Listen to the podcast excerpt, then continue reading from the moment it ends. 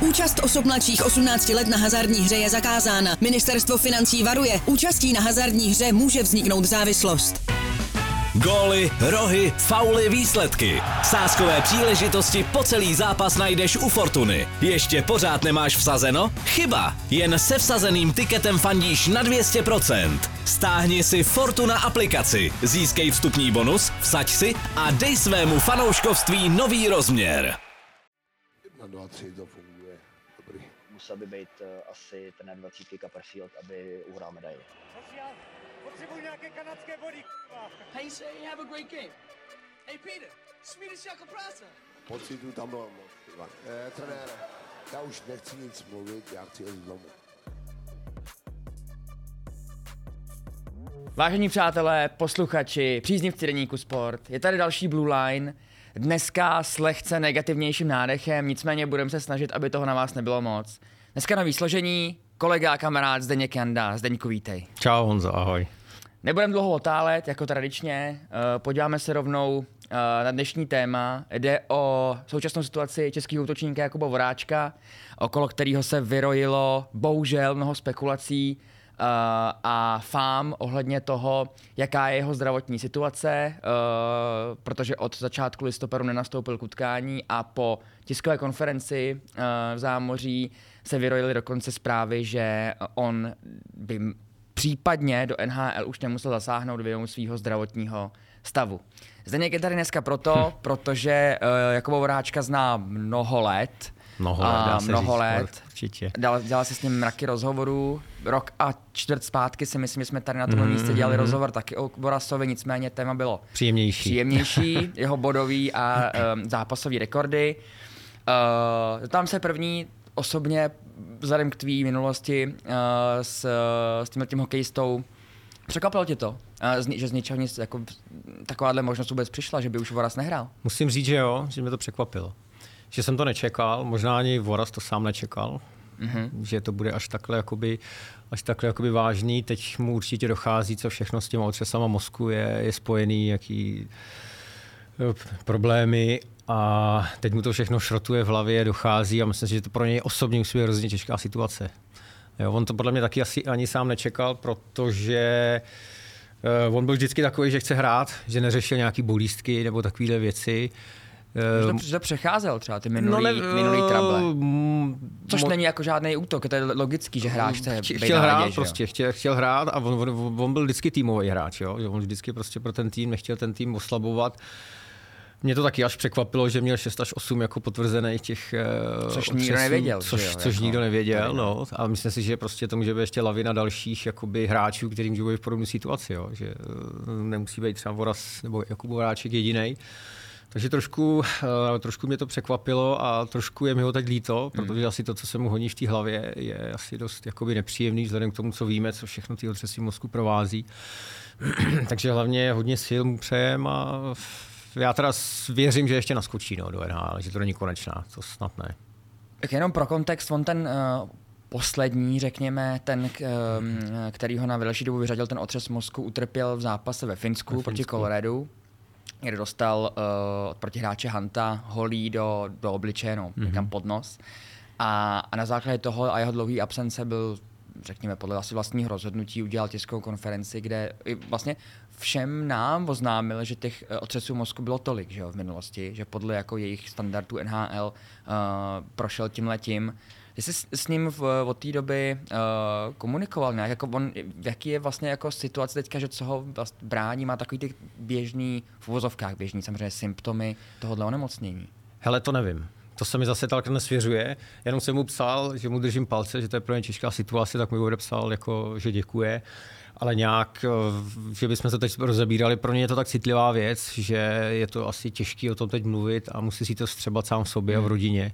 Takže o tomhle jsme nějak jako spolu nemluvili. Ale už vzhledem k tomu jenom, co musel říct, že vlastně tu kariéru jakoby teď přerušuje, tak to pro ně muselo být těžký. A ono jako ve 33 letech, když člověk má před sebou ještě, on teda nikdy neplánoval, že by hrál třeba do 45, do 50, jako jiný kladenský. V tomhle byl trošku jako sízlivější, věděl, že ten hokej není úplně středobod světa, ale samozřejmě teď, když dostanete tu zprávu, že ta kariéra je v ohrožení, tak je to těžký. Takže jsme si jenom psali, on mi napsal, že děkuje za podporu, já mu napsal, že mu držím palce, ale víc jsme to nějak nerozebírali ani. On to řeší s rodinou, s nejbližšíma a to není věc, kterou byste se nějak jako asi nějak moc chlubili. Není to konec podle vlastních, jako podle vlastní iniciativy. Je to vnějších okolností. Nebo říkám konec, ale myslím přerušení samozřejmě. Přerušení, no. Je to pro ně těžký, to určitě, jo. Teda, no, takže. My ještě docela další rovina vzhledem k tomu, že pokud jsem já ze svého pohledu měl označit nějakého, teď použiju jako tradiční přirovnání železného muže českého, tak je to on, protože on v prvních, myslím, že 11. nebo 12. sezónách vynechal maximálně 13 zápasů v ročníku, že prostě nechyběl zkrátka nikdy. Nechyběl, no. Což u takového člověka vás to překvapí ještě o to víc a aspoň v mých očích teda tam dává jako víc procentní šance té možnosti, že některé ty trable byly, že se zkrátka vracel okamžitě, jak to šlo a teď se to možná vybralo dání, no. Tak na začátku to nebylo tak přísný, ty protokoly ještě když začínal, že jo, teď už je to dal jako přísnější a ono taky asi, já teda si hokej nikdy na takové úrovni nehrál, takže člověk neví, ono v zápolu toho boje, potom v tom adrenalinu, člověk je v zápasu euforii, adrenalin dostane ránu, tak v tu chvíli to asi jede dál, úplně jede dál, nevnímá.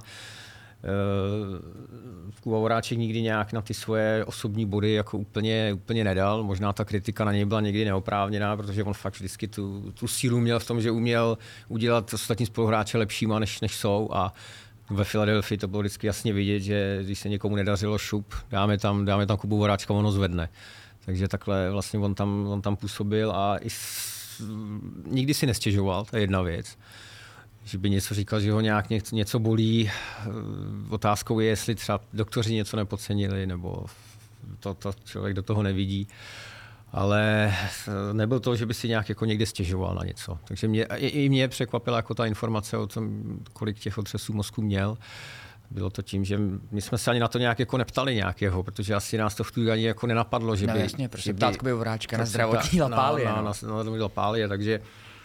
Takže jako teď se to odkrylo a nemyslím si, že může být úplně jediný tady, no, ten případ. Ne, to určitě. Já si myslím, že on se i na Twitteru zmínil krátce v diskuzi právě s Vláknem, s Ondrou Kuchařem, zdravíme, že doufá, že jednou o tom budou moc jako normálně pokecat, podebatovat, což jako dává najevo, že vstřebání této informace pro ně samotného musí být jako nestadný. A druhá věc je, že tohleto je téma, který, myslím, otřesy masku, který jako tak jako se line celou tou soutěží a jsou tam dva tábory, který se nemůžou shodnout. Vedení soutěže je na jedný, který tvrdí, že to není prokázaný, že otřesy mozku nezpůsobují nějaký doživotní trable, který měl třeba Stan Mikita namátkou nebo třeba i Paul Carilla.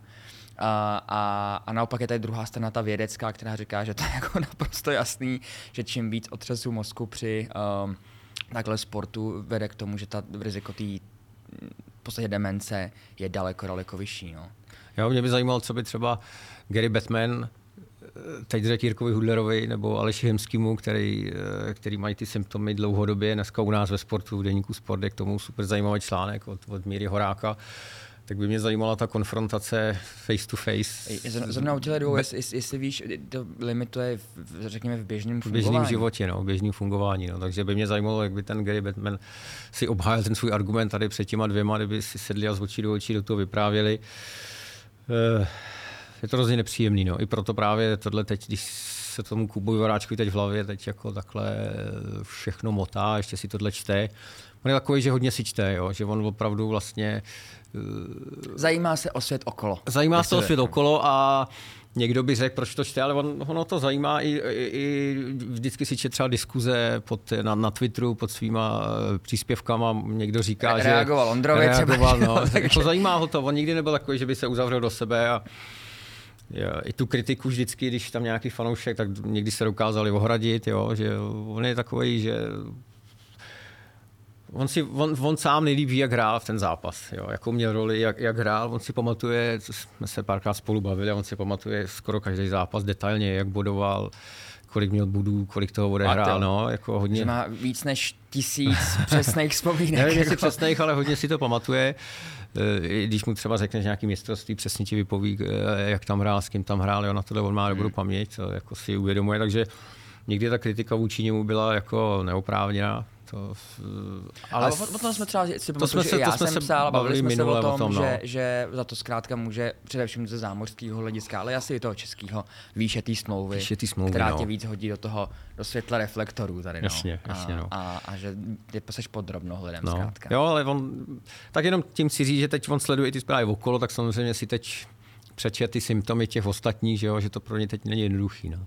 A myslím, že má obrovskou výhodu v domácím prostředí, že co jsem měl možnost potkat Marketu, jeho partnerku, tak to je hrozně fajn.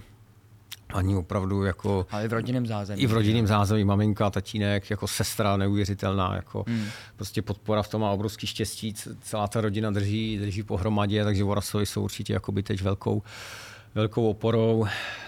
On to teď o tom vtipkuje v rámci možností, že už má Marketa plný zuby, musí být pořád doma, ale věřím, že to rodinný zázemí má jako výborný. Je to skvělý táta a navíc prostě všichni ví, že tady má, že je aktivní v té nadaci. No, takže si myslím, že třeba i tímhle směrem teď ho poputujou víc ty jeho myšlenky, aby se třeba nějak trošku rozptýlil.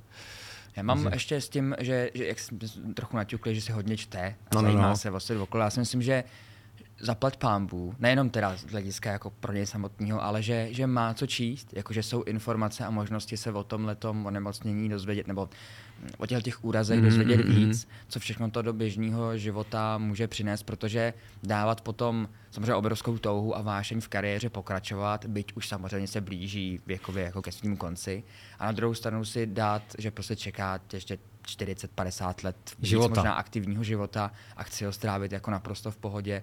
Tam jako v mých očích je to rozhodování hrozně snadný teda. Jako, já bych to, kdyby jsem tam měl ten risk toho, že by jsem se potýkal do konce života s tím, že bych se nemohl zapnout televizi nebo si hrát s dětma, který teda samozřejmě ještě nemám, já se to dívám jinak, ale že, jo, vlastně, že to je jasný. Jako no, ale zase on je zodpovědný moc si dodržet smlouvu, jo? Jasně, nějakou, to je druhá věc. No. To je druhá věc, ale věřím, že on to udělá i vzhledem k tomu, že působí v nadaci, má kontakty na spoustu odborníků, lékařů, je respektovaný tady v tom oboru, protože pomáhá ostatním, to není jenom, že by založil nadaci a pak to nechal na jiných. Ne? Já jsem ho fakt viděl kolikrát na spoustě akcích, tak on opravdu upřímně těm lidem pomáhá, dělá to i tak, aby se o tom nevědělo.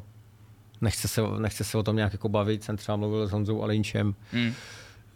S postiženým, ochrnutým, že jo, a ten mi taky řekl, že mu pomáhá Voraz a on řekl, no já pomáhám jiným, ale nechci, aby se o tom vědělo, jo, takže on i v tomhle má jako prostě kontakty na různý lékaře, kapacity, tak věřím, že ty mu jako správně pomůžou a správně poradí. On se doptá, jo, jakože on je fakt, jako je to musí být to těžký, no. To bude těžký, ale věřím, že to rozhodnutí udělá tak, aby věděl, co dělá, což on vždycky dělal. A z hlediska té tiskové konference, kde už se vlastně on sám rozhodnul zasdílet z veřejností tyhle informace, ty počítáš spíš třeba ze svého ohledu, že kdyby, nebo ze své pozice, že kdyby to zdravotní stav povolil, tak následující naskočení do NHL by proběhlo asi pravděpodobně až v další sezóně. Tato je asi úplně mimo. I ani klub na něj nebude tlačit. Je tam oblíbený, má tam budou pozici, nejstarší v tom týmu, líder a nikdo na něj nebude tlačit. I bylo hezký vyjádření generálního manažera, který jako se o něm hezky mluvil. Osobně bych mu přál, aby si ještě zahrál. Ale zase za jakou cenu, že? Jasně. Takže já si myslím, že ještě teda hrát bude, že se nějak jako to snad zlepší, ale jako není to pro ně příjemný i vzhledem k tomu, když se baví s těmi ostatníma, že jo, s Rickem Nashem třeba, nebo má spoustu kamarádů tady, Jirku Hudlera, že jo, nebo zná tady všichni. No, takže... Z hlediska, když se jako doptá nejenom lékařů, tak i lidí, kteří si prošli úplně tím samým, tak to je třeba Rick Nash, který se naťuknul ve vedení Columbusu teďka, se kterým I on sám říkal, že tu situaci velmi detailně rozebíral, že měli jako dlouhý rozhovor o tom, protože Rick Nash, jednička draftu 2002, skončil ve 34 letech. A i tehdy se všichni ptali, jak je to možné, že takovýhle hráč, který ještě má co nabídnout, končí, a stáli zatím zkrátka otřesy mozku a že nechtěli riskovat právě nějaký doživotní symptomy tohohle. Takže když si promluvíte s takovým člověkem, který na to nahlíží, tak jednak to může pomoct, ale vlastně ulevit, že v tom nejste sám, to je první věc. Ale myslím, že je hrozně, že se o tom mluví prostě, no, že se to nebagatelizuje a nedělají se z vás lidi, kteří jsou, co si to vymýšlíte, simulanti. To si myslím, že 100% což v minulosti ne. Podle mě jako bylo v 90-kách, na přelomu tisíciletí. Rick Lindros, právě Polkary. Víme, nějaká dámička. Přesně. Jo, teď no, tak tě bolí hlava. No, přes takové. Jo, je to... Nemají to úplně jednoduchý, no. Ono taky, samozřejmě to třeba nějak taky, si říkám, jak to se při tom hokeji, že jo, když člověk dělá MMA, tohle a všechno, ale přece ten hokej, tam jedou dva proti sobě ve strašné rychlosti. A vlastně to je těžký představit, ale že jo, ale no, už jenom ta rychlost tam se násobí, dvě rychlosti tak, no, proti sobě, jo, takže potom je to rána, nebo tou hokejkou, to musí být hrozná pumilice, jo, takže... Jsem si vždycky říkal, že bych chtěl zažít ještě nejmín teda. No. Dostat tou holí jako někam na čumák, to je vždycky oklepu v té. Jo, je to nepříjemný. No. A ten hráč, že jo, potom co, tak jako teď jsou nějaký protokoly, že jo, ale chce hrát, jako, že jo, samozřejmě každý chce pomoct tomu týmu, jo, tak jako mě by taky nebavilo být tady v těch jako novinách v redakci jenom jako koukat, nebo na dálku to řešit. Tak člověk taky chce jako pomoct, člověk taky chce nějak jako vidět, se realizovat, jo. Takže tady máš možnost, Dendo. Tady tohle není zrovna můj šálek čaje, teda abych použil nějaký hezký klišé. Já jsem spíš starší škola na to, ale jo, ale tak prostě ten hráč, zvlášť ten Voraz, on se fakt nikdy jako nesnižoval. I když jsme se spolu bavili, my se známe se dobře, ale nějak to jako nikdy jsem nezneužíval, že bych jako psal něco, co by mi řekl off record, ale zase ani úplně v tomhle směru se nějak jako ne nesvěřoval, jo. Drží si to jakoby v sobě, v rodině a i to, že vlastně to nikdo nevěděl až do té tiskovky, no. Tak že najednou se vyskočila jedna spekulace, tak jsem tak no. Co a no je to tak, no. Jo. A z hlediska kariéry jeho samotného, byť Stanley Cup samozřejmě chybí, tak to chybí jako mnoha jiným velikánům, no. Tak je třeba říct, že právě trochu z mých očích je to nedoceněný z toho hlediska, že ve 33 letech je tady borec, tady je třetí nejproduktivnější v historii Čechů v NHL po Jaromíru Jágrovi a Patriku Eliášovi. Těsně za ním o jeden bod je Milan Hejduk, to ještě stihnul jsem se vydrápat na bednu Voraz. A že to je jako neuvěřitelný bourák. Je to počin, je. Tam... Ono se to bralo trošku automaticky u něj, že takhle boduje, a začalo to tím, že začal hodně brzo, nevynechával zápasy a najednou vidí takhle úplně neuvěřitelně nahoru. Jako je to velký počin, možná nedoceněný, možná trošku. No. Já myslím, že začal, jak jsi říkal, začal brzo a i rychle bodovat, tak to ještě bylo v éře nebo v období těch Čechů v NHL bylo relativně hodně. No, takže na nějakého mladěse, který dělá 45 bodů, jako co se tady budeme dělat show jako z něj, jasně, ale najednou jak odcházeli starý Pardálové, tak on to přebíral, takže si lidi jak nějak přirozeně navykli, že on je jako jednička s velkou třeba smlouvou, tak jak to, že nedělá 100 bodů pro boha živýho. Ale jako... A pravidelně bodoval, když se podíváte na ty jeho statistiky, tak tam je jenom jedna sezóna, kde je lehkej sešup okolo 50 bodů, jinak je to kvalitní. No super. A hlavně říkám, spíš tam jde o tu roli toho, že fakt vždycky ho dali do nějakého útoku a ten útok celý jakoby pozvedli, jo? Že i v té Philadelphii nenechali ho hrát furt v prvním, aby bodoval, ale když byla potřeba, tak se plovat možná těžký pro něj nebo vůči němu, ale jako ta kariéra je jako úžasná, no. A to... že je předčil, nemyslím svý vlastní očekávání, ale už z toho mládí, kdy jako si ho poznal, mapoval, jako jestli předčil očekávání veřejnosti tehdy. Protože sedmička draftu česká z dnešního pohledu je neuvěřitelný tehdy to bylo tak co? No. Jestli ta kariéra jako celkově, já to nechci, proboha, by to vyznělo, jakože tady uzavíráme Vorazovou kapitolu. Dosavadní. Ale jako je to přirozený téma, který se nabízí, že jo, teďka se tenhle chce ohlídnout. Samozřejmě, já si myslím, že hlavně on příjemně třeba jako překvapil tím svým přesahem tím hokejovým, jako, že to možná se ani úplně nečekalo, do jakých jakoby, že bude kapitán reprezentace. Že třeba bude kapitán reprezentace, teď jako s tou nadací, teď jakoby, tak jako ambasador českého hokeje, nebojí se vyjadřovat veřejně o politice, jo, že tohle si myslím, že lidi příjemně překvapilo, samozřejmě ne všechny příjemně, že jo, někdo. Tak to se s tím pojí, ale on je na to připravený, jako, jo, on si za tím výrokem vždycky stojí, když někoho skritizuje, tak to si myslím, že v tomhle jako spíš jako lidi příjemně třeba překvapili, jo. Mm. To, že nedával zase úplně gólů, ale stejně se podívejte na ty jeho statistiky, ty góly tam taky má, nemůžete být třetí nejproduktivnější Čech v historii. Já bych byl taky takový nestřelec. No. V historii NHL, aniž byste nedával góly, jo, to prostě, teda v historii český, jo, to nejde, takže samozřejmě těch asistencí měl vždycky víc, ale tak podle mě příjemně překvapil tím jako co, tou přidanou hodnotou toho jakoby hokejovýho, když to takhle mám říct, no, nějak, hlavně tou nadací, teda, no, jak pomáhá. A napadá mě lehká spekulačka, že koho jiného se zeptat. Vím, že má silný napojení na takzvanou kladenskou kliku, se kterou od mlada vyrůstal Jiří Tlustý, Ondřej Pavelec a tak dál. Radek Smoleňák. Je to ten typ hráče a člověka, který by už zdraví teda nepovolil ten nejvyšší level, že by se vrátil do Evropy, respektive do České republiky? To je zajímavá otázka. Mě to je jako těžká spekulace, ale zase on je takový, že když už by nehrál úplně na ten top level, to mě zajímá právě, tak nevím, jestli by jakoby, on to bere jako zodpovědně, on to asi nebere tak, že by si to šel doklouzat tady do Evropy někam. Jako, jo. Ona, ta liga, ta zodpovědnost už je jako i tady. Myslím si, že pokud by, nevím, to je můj názor, já vůbec jsem s tím nějak o tom nemluvil, pokud by to nešlo jakoby v NHL, tak podle mě už by to nehrotilo ani tady v Česku. Jako to. Ty jsi mi zmínil před natáčením, že ti Voráček řekl, abys mluvil od srdce, tak jsem to chtěl teďka využít. Teďka.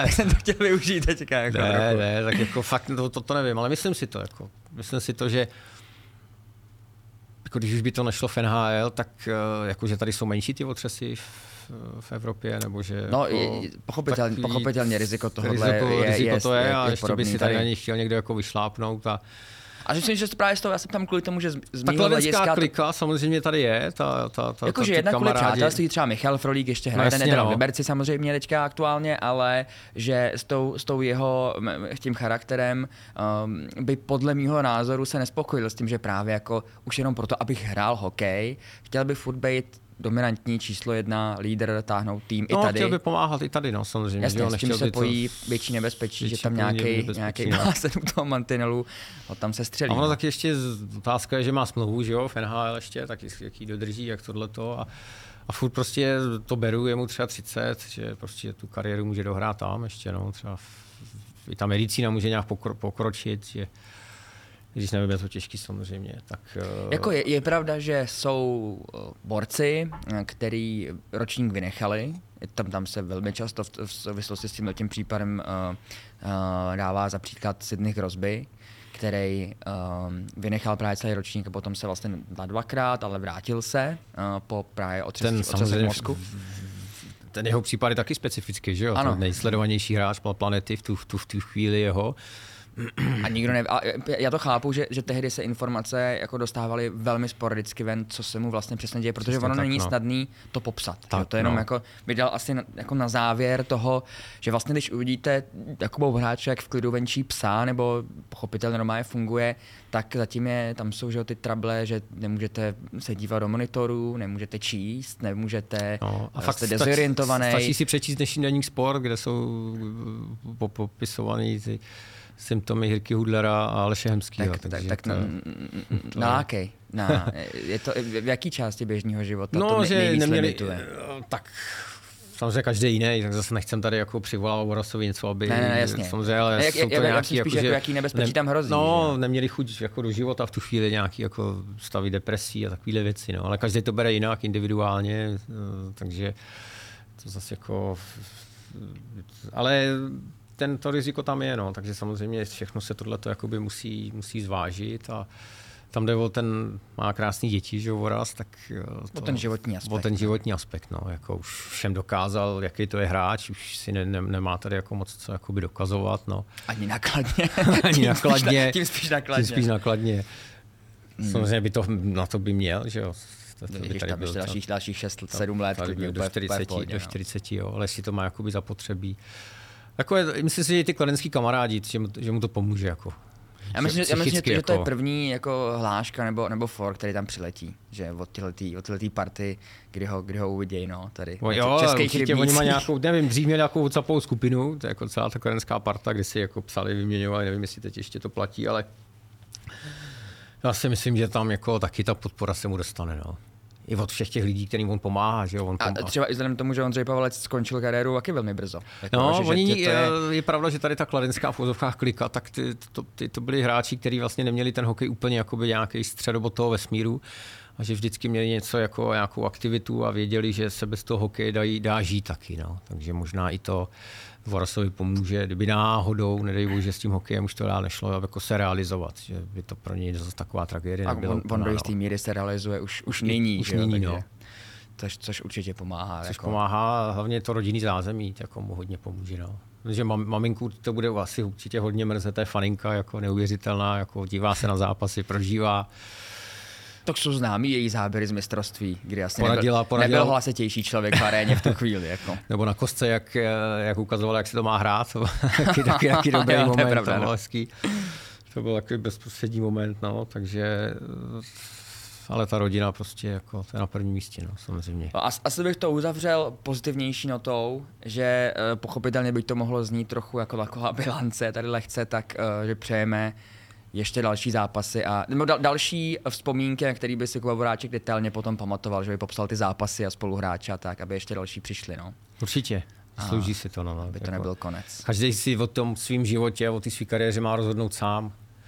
A ne vnější okolnosti. A ne vnější okolnosti, to je vždycky to nejhorší pro toho hráče, no. Tak samozřejmě mu držíme palce, no. Zdendo, já ti děkuju za účast. Děkuju za pozvání. Mluvil jsi od srdce, co ti mám povídat.